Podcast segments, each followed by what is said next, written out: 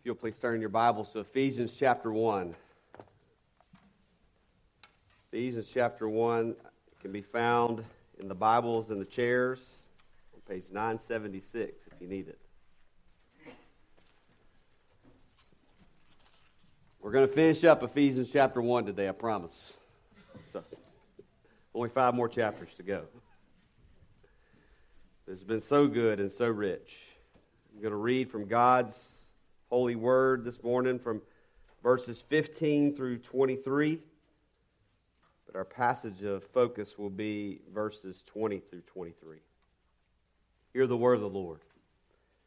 For this reason, because I have heard of your faith in the Lord Jesus and your love toward all the saints, I do not cease to give thanks for you, remembering you in my prayers, that the God of our Lord Jesus Christ, the Father of glory, may give you the spirit of wisdom and of revelation and the knowledge of Him, having the eyes of your hearts enlightened, that you may know what is the hope to which He has called you, what are the riches of His glorious inheritance in the saints, and what is the immeasurable greatness of His power toward us who believe, according to the working of His great might that He worked in Christ when He raised Him from the dead and seated Him at His right hand in the heavenly places, far above all rule and authority and power and dominion, and above every name that is named, not only in this age, but also in the one to come.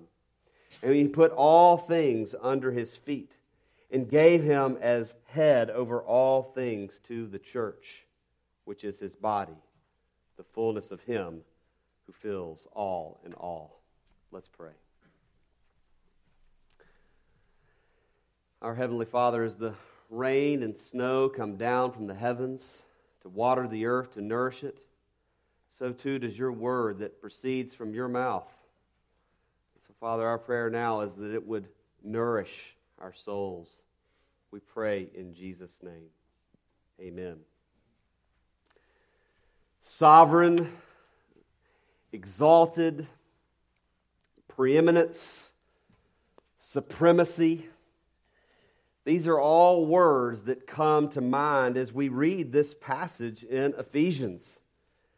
And these are all things that we are to think about when we think of the Lord Jesus Christ as He is described for us by the Apostle Paul in Ephesians one, specifically verses twenty through twenty-three. All of these descriptors, all of this lofty language used by the Apostle Paul has to do with his great prayer that he is praying for them, that he's praying for the Ephesians Christians. He's praying that they would know, that they would know the God and Father of the, of the Lord Jesus Christ. And so this passage specifically is taking us deeper and deeper and deeper into that knowledge of who God is and how He has revealed Himself to us through Jesus Christ. If we want to know Christ, if we want to know more of the grace and of the glory of God, if we want to have a, a meaningful faith, a, a vibrant relationship with the Lord in this fallen world that we live in, then we need to know, we need to study, we need to marinate on these great truths of who Jesus is and all of the truths that we read about here in Ephesians one. And so I, my hope and my prayer for you is that in our study of Ephesians one, it has shown you that the gospel of the Lord Jesus Christ, it is deep. It is deep. It, it, it is not a mile wide and an inch deep. The gospel is deep. The gospel is wide. It is as far as the east is from the west. It is as deep as the north is from the south. So let's go farther. Let's go deeper into these truths about Jesus Christ, shall we? As we finish Ephesians one.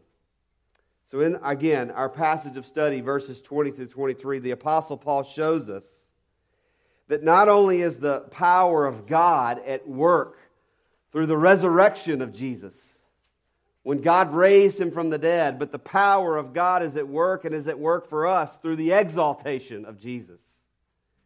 Jesus has been exalted into the heavenly realms, and God is blessing his people through the exaltation of Jesus Christ. And so we're going to look in this passage that the exaltation of Jesus Christ is shown to us by in two ways. One, by his position at God's right hand, and two, in his headship over the church. So that's it. The exaltation of Jesus Christ. He's at God's right hand, and he is king and head of the church. So let's look at the first thing there. Christ is exalted by his position at God's right hand, and all things are under his feet, Ephesians tells us. Look in verse twenty and twenty-one there. It states for us that Jesus is seated at God's right hand on a throne. The Scriptures teach us in Acts chapter one that after the resurrection of the Lord Jesus, he appeared to his followers and taught them about the kingdom for forty days. It is recorded for us in history that he appeared to over five hundred witnesses who, who saw him, who learned from him, who experienced his resurrection. But we knew, and they knew, that his time was going to be short. So he gathered them together to give them final instructions. And he was lifted up in a cloud before their very eyes into the throne room of heaven, where he took his position at the right hand of God. And so the Scriptures teach us that the right hand of God the Father is the place of special honor and of special privilege. The right hand of God the Father is where the Lord Jesus Christ, who he sits now to rule and to reign over the cosmos, he is the chief executive of the triune God. We also learn about this right hand of God and this importance of being at the right hand through the Old Testament. In the Old Testament, we're taught that the right hand is the position of favor. It's a position of victory and of power. We read about the messianic promises, specifically in Psalm one ten, where we read the Scripture has been fulfilled, where the Lord says to my Lord, sit at my right hand. This has been fulfilled through Christ's exaltation and him being seated in the heavenly realms at Christ, at God's right hand. At the right hand of God, Christ is seated. He is sitting. This signifies that he has completed his task. His mission is over. It has been accomplished. He has finished the work that was planned for him before the foundation of the world. He's been exalted to the highest place that can be given in heaven, at the right hand of God, where he now sits. We are to remember that Jesus was, in fact, yes, a baby in a manger. He was born into this world to be our Savior. And yes, we remember that he was, he was crucified. He was hung on a Roman cross, and he died for our sins. But when we think of Christ right now, as it stands right now with our thoughts and our imaginations, it should take us through the throne room of heaven. And we are to imagine, we are to see in our minds that he is seated in the heavenly realms, exalted far above all authority, rule, and power and dominion, our passage tells us. That is who he is now, and that's where he is now. So how do we, how do we begin to, to fathom the exaltation of Christ and his awesome power as it stands now? I mean, I, I can't see into the throne room of heaven. I hope that one day I will. I hope that one day you will. We will be there with him. But how do we understand where he is and what he is doing right now? Again, the, the Apostle Paul, he does the best that he can in human terms to describe what this awesome exaltation and power of Jesus looks like.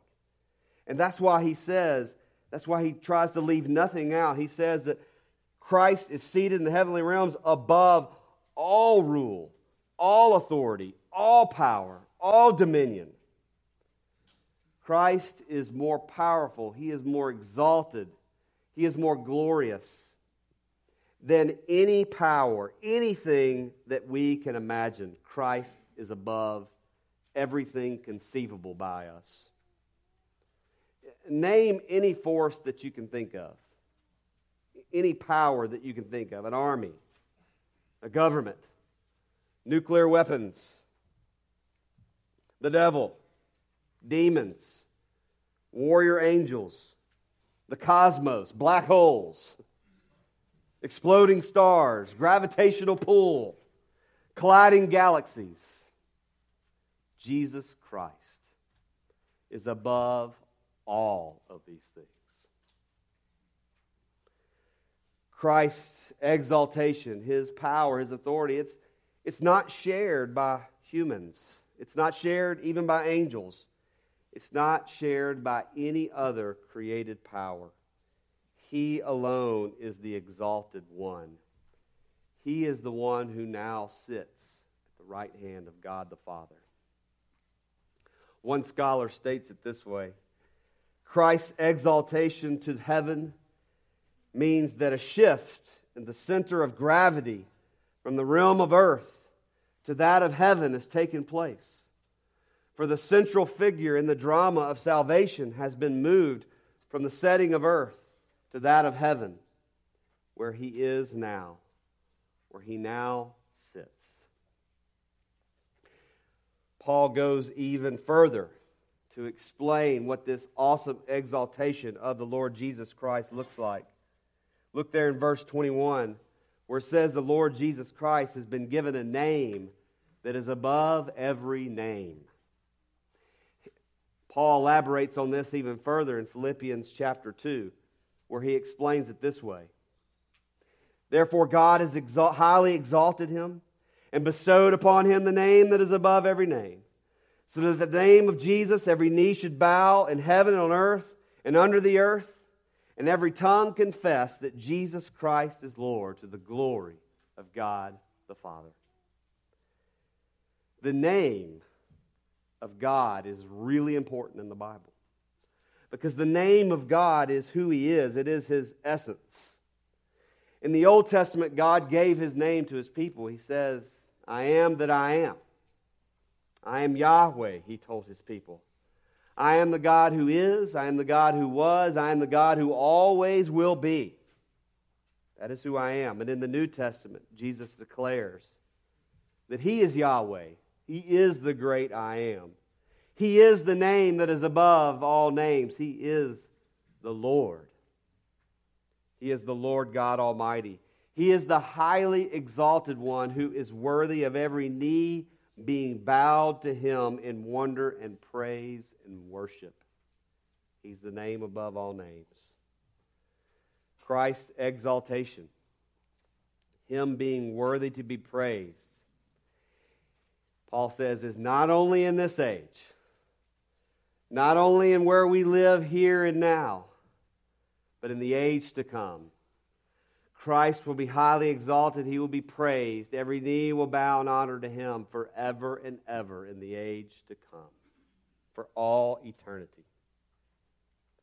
John Calvin states this to say that, to point out that the exalted rank of Christ is not temporal. It's eternal. And that it's not limited to this world, but shines illustriously in the kingdom of God. And then Paul goes further in verse twenty-two. God the Father has put all things under His feet. All things. Everything in heaven and on earth is subject, subjected to the authority of Christ. He is the master of all. He has universal power over all authorities. And again, His exaltation is a fulfillment of the messianic promise in Psalm eight that we read this morning. All things have been placed under His feet. All things are beneath Him. He is exalted above all. So this knowledge of the great and exalted Christ. It's it's wonderful. It's amazing. It's what we need to meditate on and think about often. But but so what? Why are we talking about this this morning? Why is it even here in Ephesians? What do we do with this knowledge about the exaltation of Jesus Christ? How does the knowledge of Christ being exalted help me understand the pain and the trouble and the suffering and the bad stuff that we experience in this world right now? How does the exaltation of Christ help you deal with things that are going on in your life right now? And I know in most of you, there's a lot of stuff going on.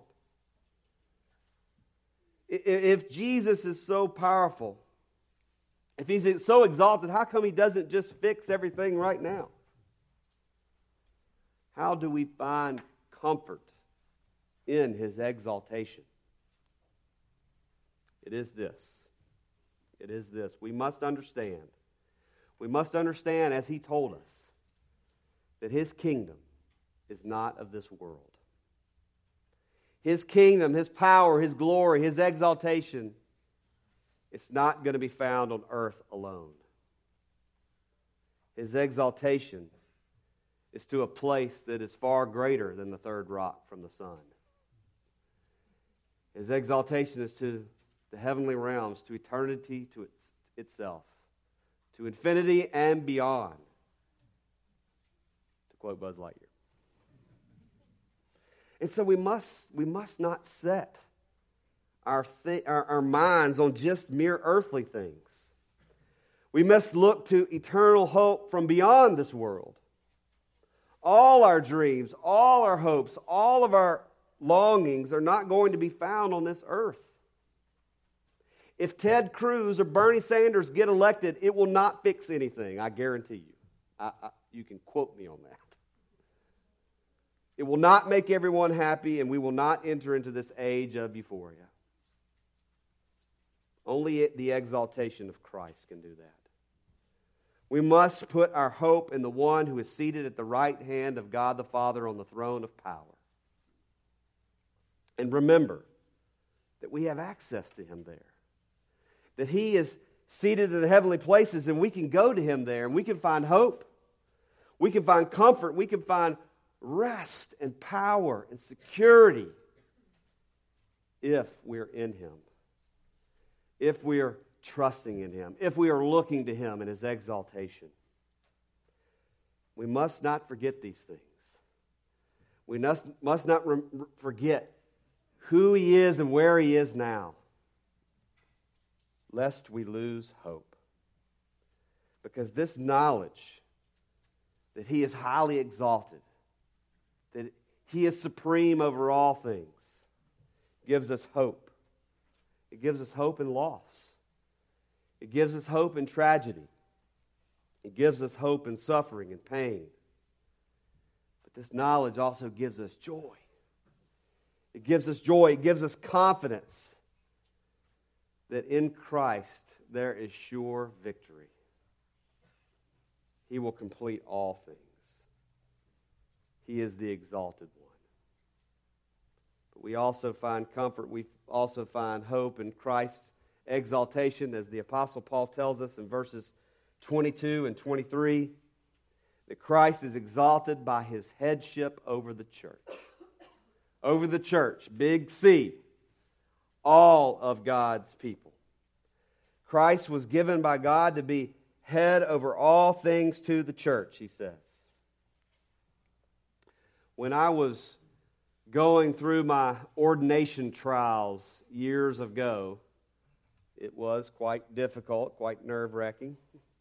I was rigor- rigorously tested in my views on a bunch of different areas: theology, the sacraments, my Bible knowledge, my knowledge of the B C O, and for those of you who have been ordained, you might be twitching a little bit remembering those days.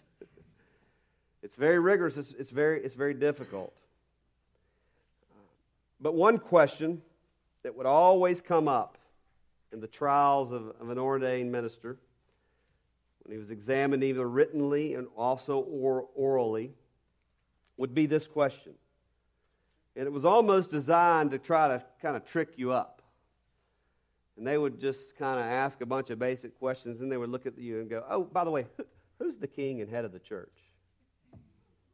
Think about that one for a minute. You start thinking, who's my senior pastor, or who's the who's the presbytery chairman of certain committee? Uh, no, no, no, no. Don't go there, because if I studied like I should have, it was clearly declared for me, as it is for you, in Ephesians chapter one. And it states in the preface to our book of church order that governs our church, that the only king and head of the church, big C, is the Lord Jesus Christ. Christ alone is the king and head of the church. No human being holds this honor. And so we think often, and we, as we read the Scriptures, as we think about our daily lives, about headship. You know, who who's the head? Who's in charge? Men, we're called to lead our homes. We are the head of our households. Even governmental documents ask those questions. But when it comes to the church, who's the head? Who's in charge? Christ is the head of the church. As the brain in our heads control our bodies, we, we can't live and move and have our being without our heads, without our brains, so Christ is the head of the church. The church cannot function without its head. The church is made complete and full by Christ. There's no, the church cannot be the church without its head, like our brains cannot operate our bodies without the head. The church cannot be the church if Jesus Christ is not the head of it. And this is exactly why so many churches have lost their way. Alex, is that not true in Europe? I mean, are we not following suit? And when you take Jesus Christ off the throne, and he's no longer the exalted one, the church loses its way. Instead of exalting Christ as the head of the church and doing ministry in his name, the mission of many churches is gone astray, is gone off course. And so that's when you see churches began to champion and exalt every other single modern cause that you can think of, except for the gospel. And so we must pray, and we must be watchful that we don't do this, that we don't involve, that we don't fall into this trap of exalting social causes or any other thing that we can name above Jesus Christ and his gospel. We must not do that. We must be watchful. The exaltation of Christ, his glory, his power, was given to him for a reason. And we see that reason here in Ephesians chapter one, verses twenty-two through twenty-three. The exaltation, the power of Jesus Christ was given to him for the church. Christ's exaltation is for the blessing of the church, which is his body, he says. We are the church, the people of God, not brick and mortar, or tin in our case, around this building. The people are the church. The P C A is not the whole church. We are part of the church. Pick your favorite Christian organization. They are not the whole church. No, the people are the church.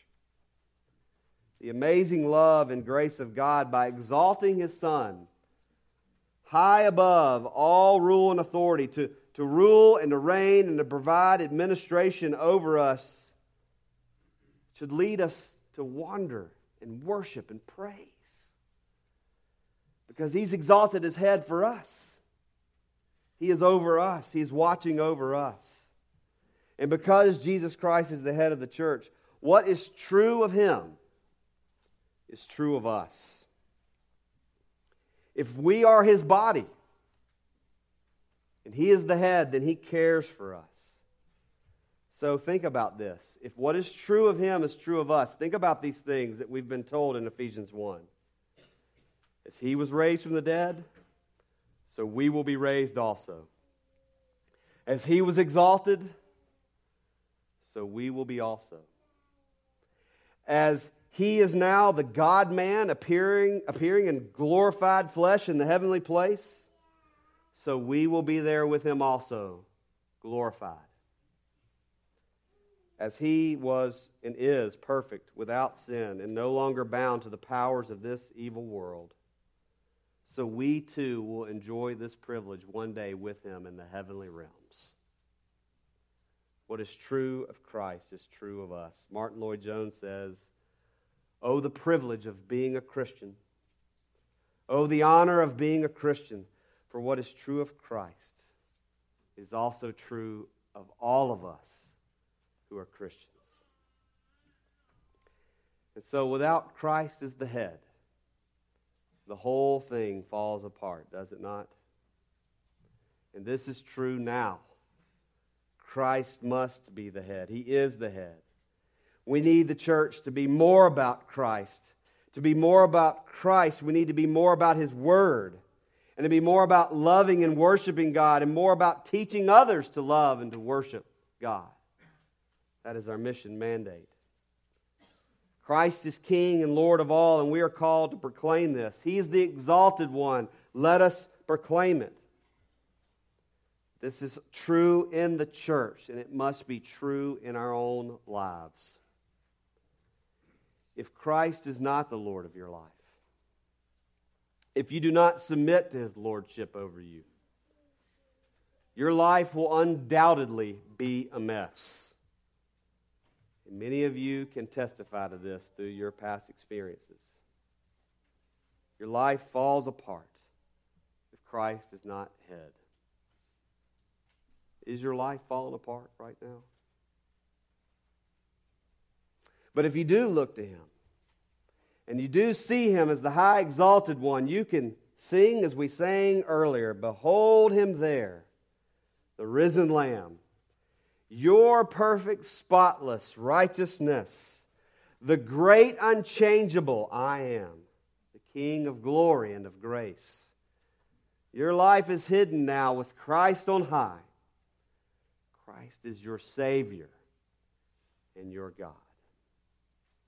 Do you know these things? Do you want to know them more? We must not think only of the world that we are in here and now. We must also think of the next, the life that is to come, where Christ is seated at the right hand of God the Father Almighty, ruling and reigning over all things, and He is keeping watch over His body, the church, us. His kingdom is not of this world. It's better. It's better. And to help us remember that it's better and that it's awesome, and He invites us to be there with Him, we have a feast in front of us. We have a meal that's a reminder to nourish us and to strengthen us and to prepare us for that gigantic party that we will all enjoy one day in the heavenly realms. We have this reminder for us that His body was broken, that His blood was shed to fill you, to fulfill the church. Jesus will fill you with His love and with His grace, because as Paul says, He is the one who fills all in all. May He be exalted, and we may we be filled up this morning. Let's pray.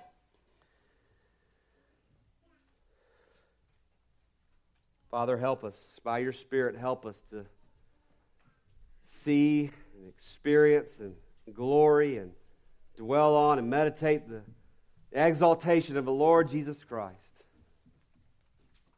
And we thank you that His exaltation is not like a a trophy or something that we put on the shelf and we look at. No, it is a it is a heavenly reality that we are to think about and know right now. We are to glory in it. Help us to remember Him seated there, the risen Lamb, the great unchangeable I am, the King of glory and of grace. Thank you that our lives are now hidden with Him on high. We praise you and thank you for this. In Jesus' name. Amen.